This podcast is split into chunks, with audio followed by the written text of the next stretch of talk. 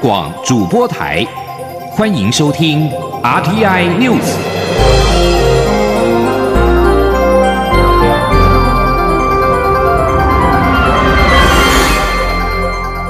听众朋友您好，欢迎收听这节央广主播台提供给您的 RTI News，我是张顺祥。首先把新闻焦点关注到是台湾的女将拔河世锦赛夺得了第四名，也获得了世运会的门票。台湾女子拔河代表队十九号在二零二一年的世界室外拔河锦标赛五百四十公斤级预赛，以分组第二晋级。四强赛不敌瑞士，铜牌战则是以一比二输给了荷兰，以第四名作收。但是确定是取得了明年世运会的资格。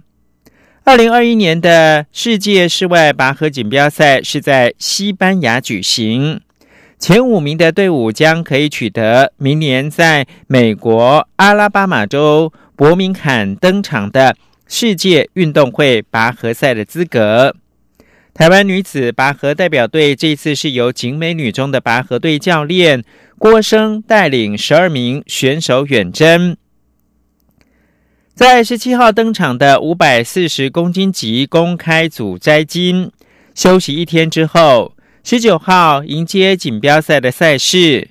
除了要挑战这项赛事的三连霸之外，还要力拼世界运动会的门票。世界室外拔河锦标赛女子五百四十公斤级，一共有十队参赛。除了台湾之外，还有捷克、南非、以色列、英格兰、瑞士、巴斯克、德国、荷兰跟瑞典。台湾队在预赛阶段需跟其他九队一一交手，每队比两场，两战全胜，获得积分三分。平手积分是一分，两战全败则是积分零分。预赛积分前四名的队伍在交叉对决。台湾队预赛遭遇到瑞典，都吞下了败仗；与瑞士则是战成了一比一平手，但迎战其他七队都拿下胜利。台湾队的预赛获得积分二十二分。仅次于瑞典的二十七分，提前锁定世运会的门票。政治焦点：加拿大二十号举行大选，选前的最后一天中次，各主要政党领导人卯足了全力拉抬选情。民调显示，现任总理杜鲁道所属的自由党与主要对手保守党。双方支持度不分轩轾。现年四十九岁的杜鲁道提前两年发动国会的改选，以寻求民众支持他领导的中间偏左政府因应当前 COVID-19 疫情的方式，以及再度取得二零一九年丧失的国会多数。杜鲁道在二零一五年首次就任总理，因为选民不满提前改选。杜鲁道起初的稳定领先优势不在。民调显示，自由党跟主要的对手右翼的保守党支持度都不达百分之三十八，这是取得多数席次的必要门槛。选前最后一天冲刺，杜鲁道打算从加拿大的比瑞横扫到另外一端，总计大概横跨两千八百英里，折合四百四千五百公里。把握每分每秒积极动员。为了应应疫情，他领导的政府累计创纪录的债务。另外一方面，保守党的领袖欧图尔则是计划整天在加拿大最大的城市多伦多附近选区来催票。这是任何政党寻求赢得执政的关键所在。选前的最后阶段民调显示。自由党跟保守党的支持度大约都在百分之三十二上下，不分轩轾。如此，对于基本盘集中在大城市的自由党比较有利，而加拿大西部跟人口比较稀少的乡间，则是保守党的票仓。熟悉详情的。两名消息人士表示，法国取消国防部长帕利与英国国防大臣华勒斯原定本周举行的会议。此前，澳洲解除了跟法国的前舰合约，而改跟英美两国达成协议。英国的《卫报》稍早报道，帕利跟华勒斯的会议取消，消息来源予以证实。澳洲是在十六号表示。将取消跟法国海军船舶集团打造常规前舰舰队的四百亿美元合约，并在建立三方安全伙伴关系之后，转而建造至少八艘采用美国、英国技术的核子动力潜舰。法国形容此举是在背后捅一刀，而在南韩。日前完成了一枚潜射弹道飞弹的试射，成为全球第一个发展出这项能力的非永和国家。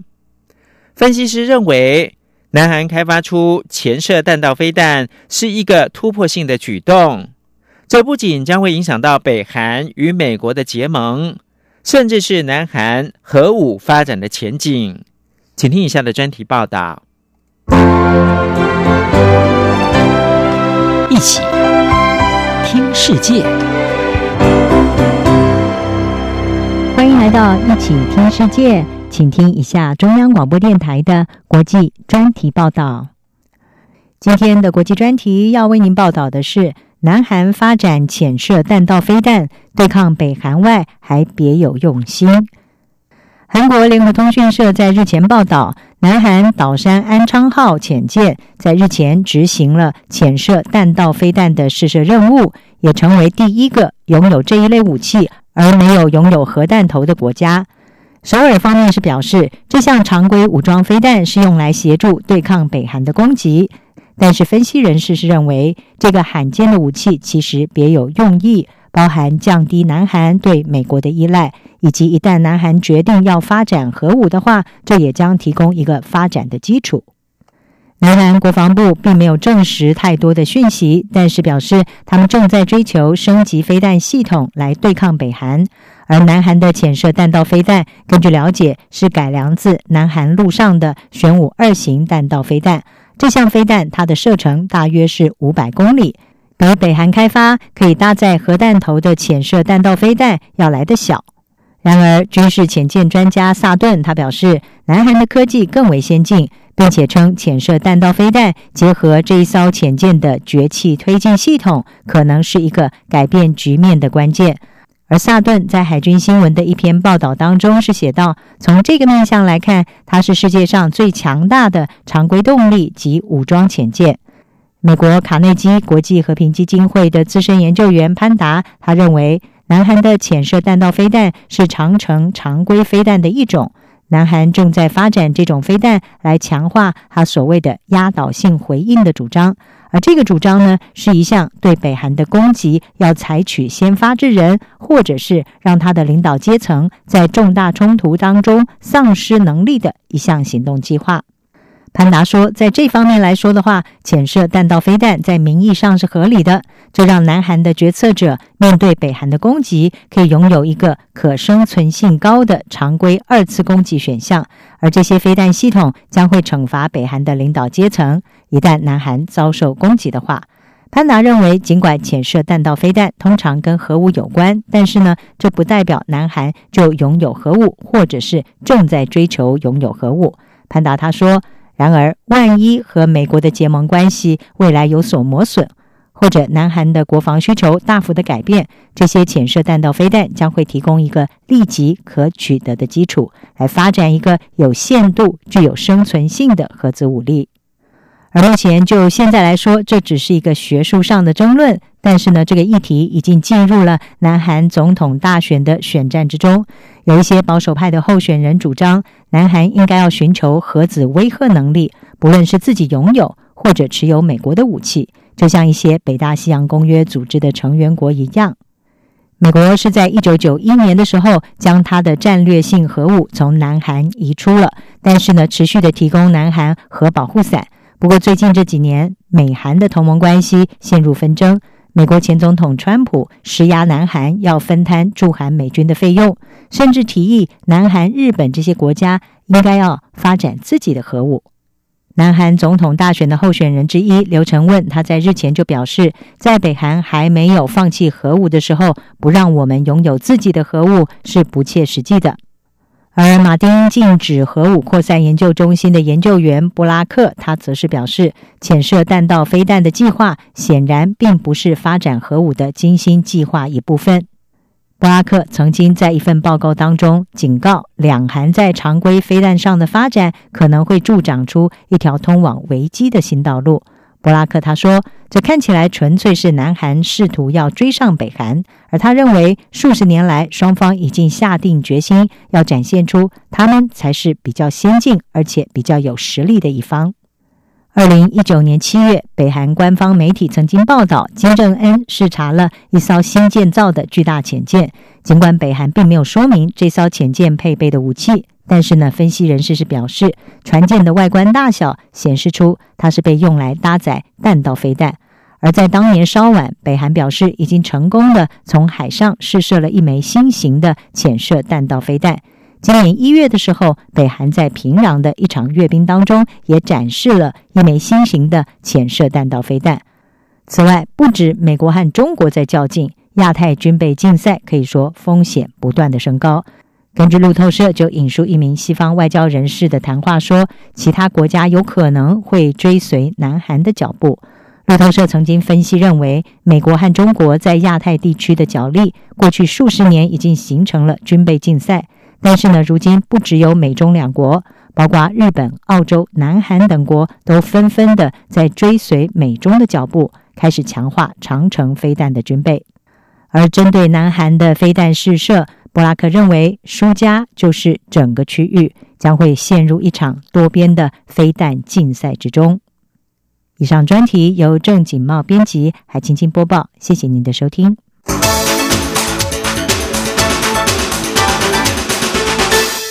持续关注的是国际新闻。伊斯兰国宣传机构阿马克通讯社报道，呼罗珊伊斯兰国十九号宣称。周末在阿富汗境内城市查拉拉巴攻击武装组织塔利班。呼罗山伊斯兰国宣称，十八号在查拉拉巴针对塔利班的三辆车分别是发动了炸弹攻击，十九号又针对塔利班的一辆车发动了炸弹攻击。当地媒体报道，一辆载运塔利班武装分子的。皮卡车在阿富汗的查拉拉巴遭到炸弹攻击，目击者告诉当地媒体，遇袭之后，数名塔利班的武装分子受伤，送往医院救治。一名记者表示，爆炸发生在往返首都喀布尔的交通要道附近。军事强人哈夫塔的发言人阻碍将军表示。效忠哈夫塔部队的直升机十九号在利比亚东部相撞，两个人不幸死亡。阻碍表示，两架直升机直接的相撞，造成一名将领跟技术人员死亡。第二架直升机的机组员没有受伤。此外说，这起直升机相撞发生在利比亚第二大城班加西东南方大概一百三十公里的地方。当时这两架直升机正在执行军事任务，不过阻碍并没有详细说明这项任务的性质。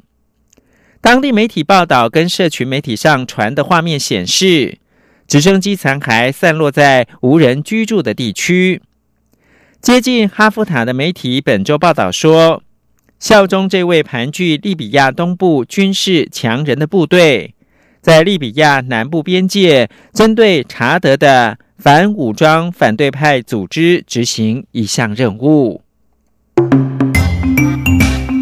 零八零零八八零六九九空八空空八八空六九九啦！零八零零八八零六九九。对不起，对不起，台湾的听众，这支电话迟到喽。即日起，央广为台湾听众准备了免付费电话，请记住这个号码：零八零零八八零六九九。只要开放现场购令，台湾听众都可以拨打这支电话，完全免费哦。免钱哦，零八零零八八零六九九，空八空空八八空六九九，免钱啦！好你卡免惊哦。现在是台湾时间清晨六点四十五分，又过了二十秒。我是张顺祥，继续提供新闻。蔡英文总统十九号表示，面对这次中国大陆片面的暂停台湾的世家跟莲雾的输入突袭，他已经请农委会主委陈吉仲务必让农民受到的冲击要降到最低。他呼吁朝野政党要一致对外，帮农民讨回公道。副总统赖清德则说。很遗憾，在中秋佳节听到中国大陆政府再度以非经济的因素，突发性的禁止进口台湾世家跟莲雾。他呼吁一起当农民的后盾。他并且说，非农业、非经济因素的突袭，会让国际对中国大陆市场的稳定跟诚信更加的质疑和谨慎。而农委会主委陈吉仲则表示。若中国大陆九月底前没有对我要求正面的回应的话，那么农委会就会状告到世界贸易组织来解决。请听记者陈林信宏报道。农委会指出，台湾在去年一月到九月十九号期间输出番荔枝，也就是释迦，共两万八千九百五十六公吨，三千两百二十批至中国。期间接获中方通知不符规定案件后，就进行产地公果园回溯，并针对田间介壳虫防治。今年六月二十八号之后，我方也没有再接获中方的不合格通报，显见强化措施确实有效。至于莲雾，今年共输出至中方一千四百五十八批，三千七百一十公吨，其中不符合中方规定只有六批，不合格率为百分之零点四一。但经过台湾强化输出检疫检查，六月二十八之后，也都符合中方规定。农委会主委陈吉仲表示，介壳虫在水果的外表就看得出来，因此只要透过熏蒸就可以解决。国际的情况都是如此。台湾输往其他的国家，像是新加坡、加拿大、马来西亚等现有市场，也都是这样解决。陈吉仲也表示，中国在二月禁止台湾凤梨出口后，农委会就有心理准备，认为中国接下来一定会刻意挑台湾出口至中国占比最大的水果再次下手，因此已先准备好新台币十亿的专案经费应应。陈吉仲说：“中秋节呢，四天的假期，哎，六月底前如果有不合格，怎么没有在那时候来告诉我们？我们有具体的回应。七月的时候。”选择这样的一个假日，而且是大家所谓的大家一起团圆的日子，而且今天早上通知，隔天就暂停输入。那这样的一个动作，站在农业委员会的角度，当然完全无法接受。陈吉仲也表示，如果中国愿意循着国际动植物防疫检疫的步骤来处理，相信一定可以达到双赢。但如果中国执意用这样的方式片面宣布，农委会也已回复中国。九月底前，如果没有针对台湾要求回应，将会依照世界贸易组织 WTO 规范，比照澳洲的方式，向 WTO 提出争端解决控诉。陈吉仲说：“九月底没有回应的话，我们就到 WTO 用这个所谓的争端的解决机制来提出我们这样的一个诉讼。这一次当然是要更严厉，因为凤梨到现在为止完全没有得到任何的回应。”从凤梨、释迦到莲雾，这些台湾出口的水果到中国占比都超过九成。陈其仲也坦言，农委会也有心理准备，下一个应该就是柑橘会被中国禁止输出，目前已经在做相关应应。至于是否会另编十亿专案预算，农委会会滚动式检讨。不过目前针对释迦和莲雾部分，除了呼吁国人能比照凤梨。接下来能多多支持，也将透过加强外销和即将上路的五倍券以及农油券大力促销。中央广播电台记者陈琳信鸿报道。中国大陆今天二十号开始暂停输入台湾的世家跟莲雾。国民党主席江启臣十九号表示，台湾的农产品绝对是经得起考验，中国大陆应该复检，用科学证据来说话。党主席候选人朱立伦则是表示，台湾的水果当然没有问题，借壳虫只是借口，现实就是两岸的政治因素。事实上，国民党主席的选举只剩一个星期，竞争也是越来越白热化。四位候选人分区的政见说明会，昨天十九号是举行中章头这一场。记者林永清的报道。国民党主席选举二十五号就要登场，十九号在台中举办候选人政见分区说明会。候选人孙文学校校长张亚中会前受访时，针对日前前主席朱立伦称他是红统学者，指出自己任教于最高学府台湾大学的两岸关系硕博士课程，若真的是红统学者，早就被学生抗议反轰朱立伦没有证据、无端扣帽子的行为非常不应该。国民党前主席朱立伦回应，张亚中教授过去几十年来都是非常著名的统派理论大师，著作更主张一国两制、一中统表，甚至加速到两岸统一，这样不是红统吗？并强调自己坚守捍卫中华民国的立场，才是国民党及民意的主流派。朱立伦说：“我们是创建中华民国的政党，所以我们永远要捍卫中华民国。”任何人要伤害中华民国，都是我的敌人，都是我们的敌人。台独绝对是我们的敌人，红统也绝对是我们的敌人。至于云林县长张立善、立委林威洲日前表态支持朱立伦，被外界视为弃江保朱第一枪。现任主席江启臣表示，他身为国民党中壮派。在党危急的时候挺身而出，用行动展现团结。但朱前主席与张亚中却一边喊团结，一边党内互打，恐怕只会心痛仇快。他特别强调，接下来台中市立委陈柏威罢免案和年底公投就要登场，主席候选人应该将后续的选举布局讲清楚，而非操作王党弃保。他说：“好，党内互打绝对不是免费，代价高昂。”此时此刻还要去操作亡党、操作弃保，跟各位报告，你们在互打，那个才是真正亡党的乱源。另一位候选人彰化县前县长卓博元则强调，每个候选人爱党、爱国、爱地方的心情都是一样的。国民党最大的目标就是打败民进党，赢回执政权。央广记者林永清采访报道。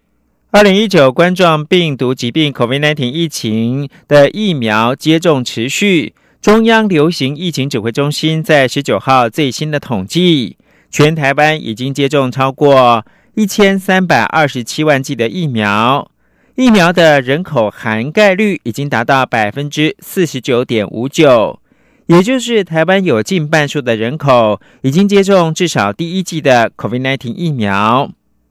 疫情也逐渐的趋缓，指挥中心宣布，九月二十一到十月四号仍然是维持二级警戒。请听央广记者林永清的采访报道。疫情指挥中心指挥官，同时也是卫福部长陈时中，十九号在记者会中表示，国内新增一例本土病例，十一例境外移入个案，并宣布疫情警戒维持二级到十月四号，在视情况滚动式调整。陈时中指出，因应疫情逐步趋缓，各项活动人数管制，除了维持室内八十人、室外三百人的限制之外，大型会展场馆也可依照最新管理措施规定办理。陈时中说：“好，那但是另外一方面，如果空间很大，室内的空间很大，那扣除掉一些固定的设备之外，哈，它的楼面、呃楼地板的面积。”好，以每个单位二点二五平方公尺计算为一个人，哈，那以这样子作为人流的管制。那换句话说，比较大型的哈相关的一些场域，哈，可以根据这样的一个人数的计算，好来哈做一些哈修订。经济部国际贸易局长姜文若进一步表示，最新管理措施要求主办单位必须在活动三周前报送经地方政府核可的防疫计划给场馆管理单位审查。此外，也规定会展场馆及从业人员自主防疫管理措施，例如场馆相关从业人员需进行造册、分流上班计划及会展场馆环境清消换气作业等。姜文若表示。会议及展览的容留人数上限，除了以总面积除以二点二五平方公尺计算之外，会议需采梅花座，展览使用总摊位面积也以租用展区面积的百分之四十为上限。央广记者林永清采访报道。台湾民众过往在中秋连假总是要应景的在户外烤肉并赏月，但今年由于 COVID-19 的疫情，各地方政府颁布户外的禁烤令。不过，仍然是没有办法阻止民众宅在家享受烤肉的乐趣。记者陈林信宏报道。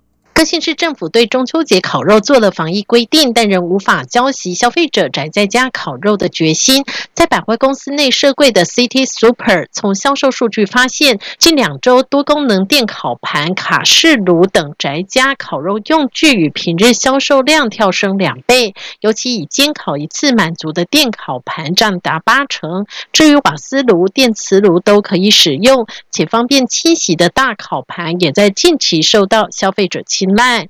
由于日前新北市爆发 Delta 变种病毒，新北市政府宣布九号起到十五号，全市餐厅、美食街、超商、市场、夜市暂停内用一周。但随着群聚疫情稳定，十六号开始也恢复餐饮内用。由于紧接着进入中秋长假，餐饮业者也推出一系列的促销活动，像是新北环球购物中心推出线上线下精选电烤盘，以及同时必备的烧烤食材。像是多种海鲜、海陆大餐组合等，都能一次订购享折扣。细致远雄广场则推荐最夯应景的烧肉套组、小蒙牛顶级麻辣养生锅、中秋外带烤肉组合，总重量重达一点二公斤的海陆套餐，希望为百货内已低迷一阵子的餐馆冲业绩。